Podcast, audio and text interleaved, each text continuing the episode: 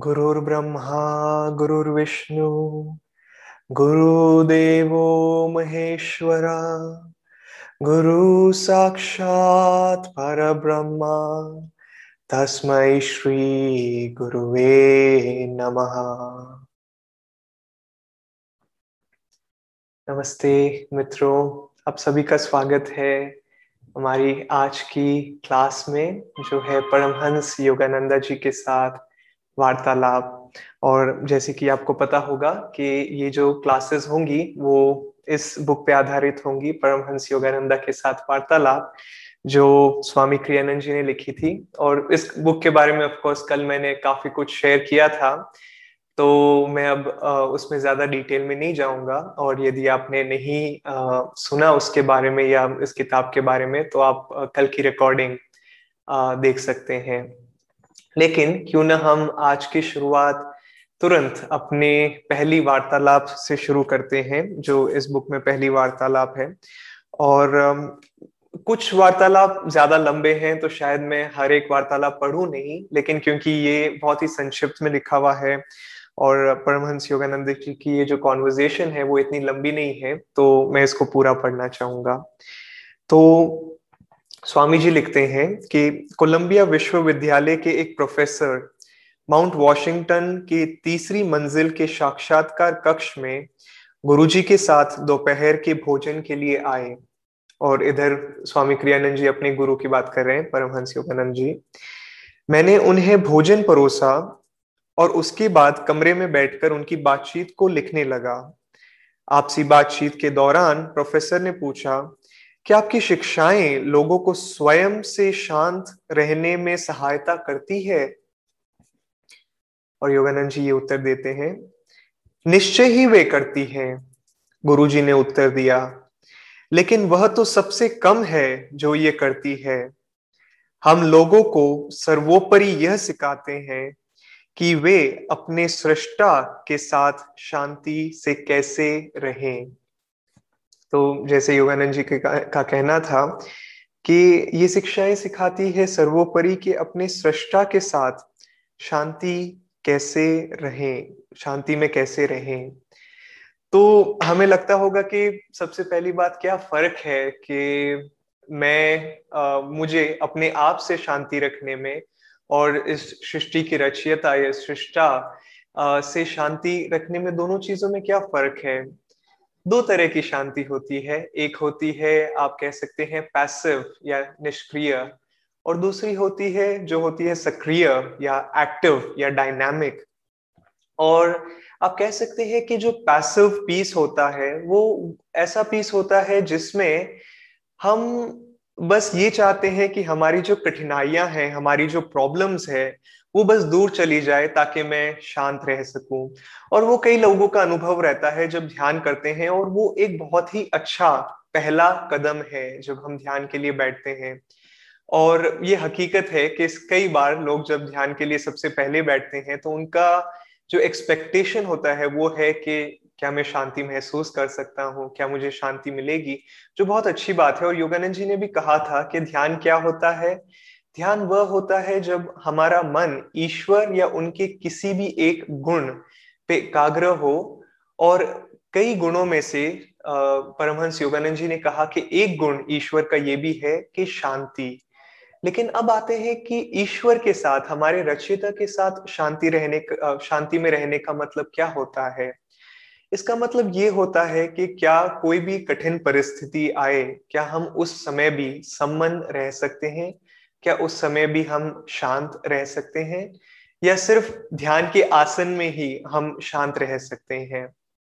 और एक महान गुरु के जो भी शब्द होते हैं, जो परमहंस योगानंद जी थे, उन शब्दों का अर्थ सिर्फ, आप कह सकते हैं, उनका अर्थ सिर्फ एक ही दृष्टिकोण से नहीं देखा जाता, लेकिन उसके कई तरीके होते हैं जिसे हम देख सकते हैं एक ही वाक्य को। और उनके हर शिष्यों के लिए उनके शब्द, आप कह सकते हो कि शायद एक अलग मतलब और अलग भाव रखता हो। एक कहानी है जब चैतन्य महाप्रभु, कई सालों पहले की कहानी है, जब चैतन्य महाप्रभु पुरी गए थे। और चैतन्य महाप्रभु उस समय युवा थे, उनकी आयु ज्यादा नहीं थी। और उनका मार्ग भक्ति का था। तो वो आप कह सकते हैं कि सिर्फ गुरु का नाम और हरि का नाम पुकारते थे। और उसी शहर में पुरी में एक और आप कह सकते हैं ज्ञानी थे और उनका नाम था सर्वभामा। आपने ये शायद कहानी सुनी होगी। और सर्वभामा की उम्र आयु काफी ज्यादा थी, वो एक ज्ञानी थे। उन्होंने कई आप कह सकते हैं कि ग्रंथों का अध्ययन किया था।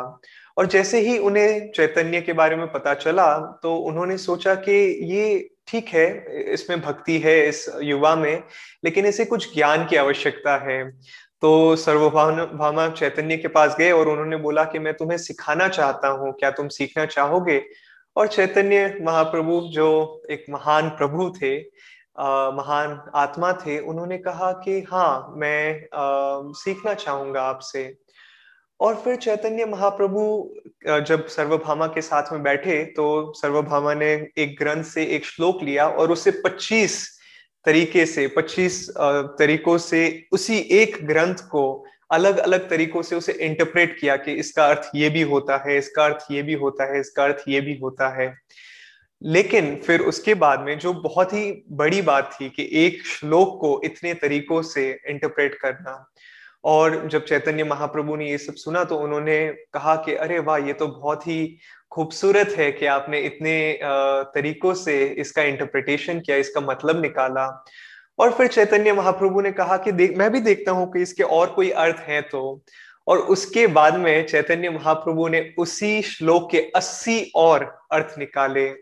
10 नहीं, 20 नहीं, 80 और अर्थ निकाले। और इस समय सर्वभामा को पता चल गया कि ये बालक या युवा जो जिसकी आयु इतनी नहीं है, लेकिन हकीकत में ये एक महान आत्मा है। और सर्वभामा ने फिर चैतन्य को अपने गुरु के रूप में स्वीकार किया और उनसे ट्रेनिंग ली।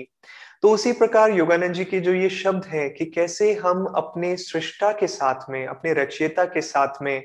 शांति प्राप्त कर सकते हैं, तो एक अर्थ ये भी है कि हाँ, कैसे हम जीवन की अलग अलग कठिनाइयों में भी शांत रहते हैं। और ना कि सिर्फ अपने ध्यान साधना में, ना कि सिर्फ कि मैंने अपने आधे घंटे का या 1 घंटे का ध्यान कर लिया, लेकिन उसके बाद में हम अपना बाकी का जीवन कैसे जी रहे हैं।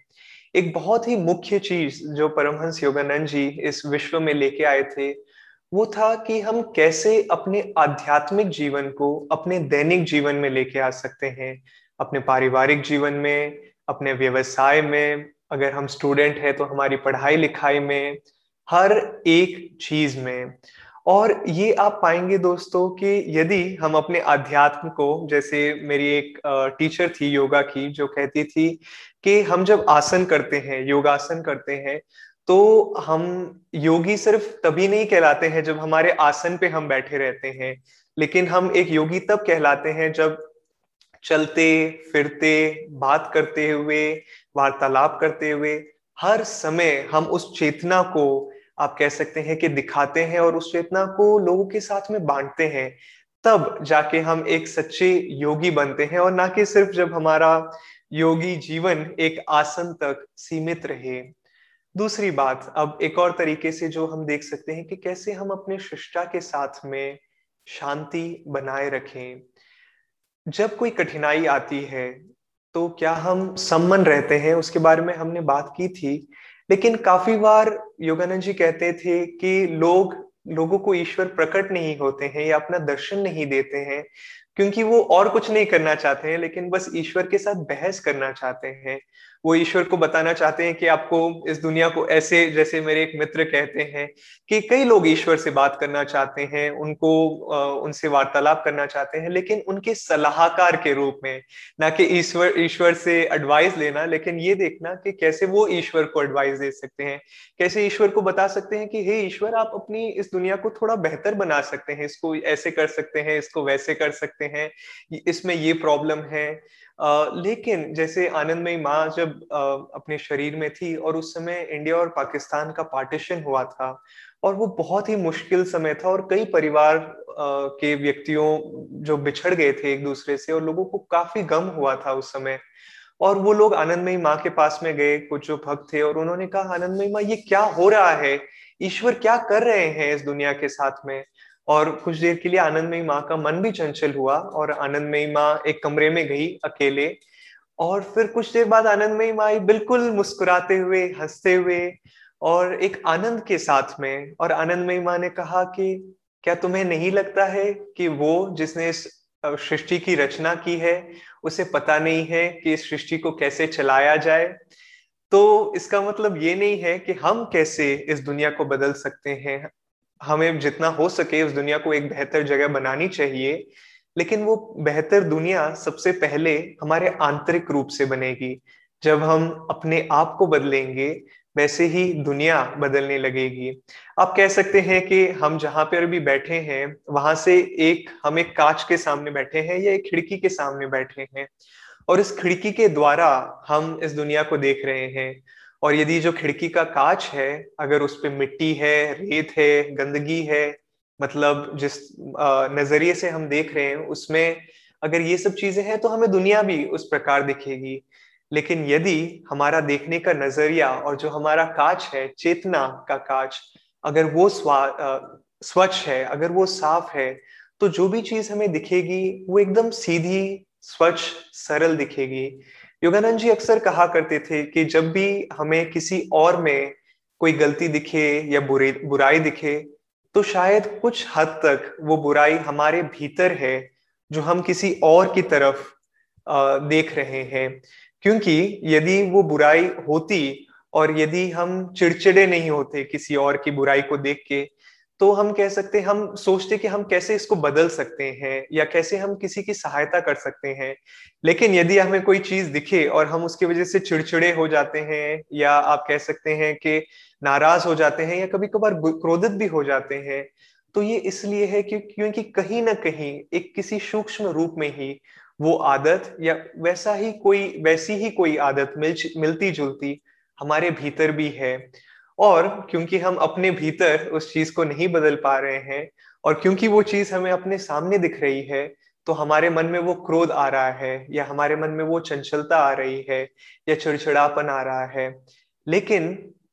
यदि कोई, जैसे आप कह सकते हैं एक माँ और बच्चे के किस्से में, एक माँ जानती है कि एक बच्चा कब चिल्ला रहा है, चिड़चिड़ा हो रहा है, उसे भूख लगी हुई है, तो वो माँ ये नहीं सोचती है, जब बच्चा रोता है तो ये माँ ये नहीं बोलती है कि अरे नहीं ये क्या कर रहा है, ये तो हमेशा रोता रहता है।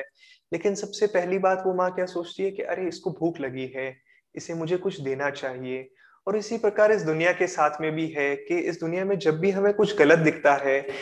यदि हम, आप कह सकते हैं, अपने मेरुदंड में केंद्रित हैं, यदि हम पूरी तरह से शांत हैं, अपने शिष्टता के, अपने जिन्होंने हमारी रचना की है शिष्टा के साथ में, तब हम देखेंगे कि अरे मैं इसमें क्या फर्क लेके आ सकता हूँ, मैं इधर क्या बदलाव लेके आ सकता हूँ। और स्वामी क्रियानंद जी जैसे कहा करते थे कि हम काफी बार लोग कहते हैं कि मैं शांति के लिए लड़ाई कर रहा हूँ, लेकिन क्या ये दो शब्द बहुत ही विपरीत नहीं है कि मैं लड़ाई कर रहा हूँ शांति के लिए? नहीं, शांति के लिए नारे नहीं लगते हैं, शांति के लिए लड़ाई नहीं होती है,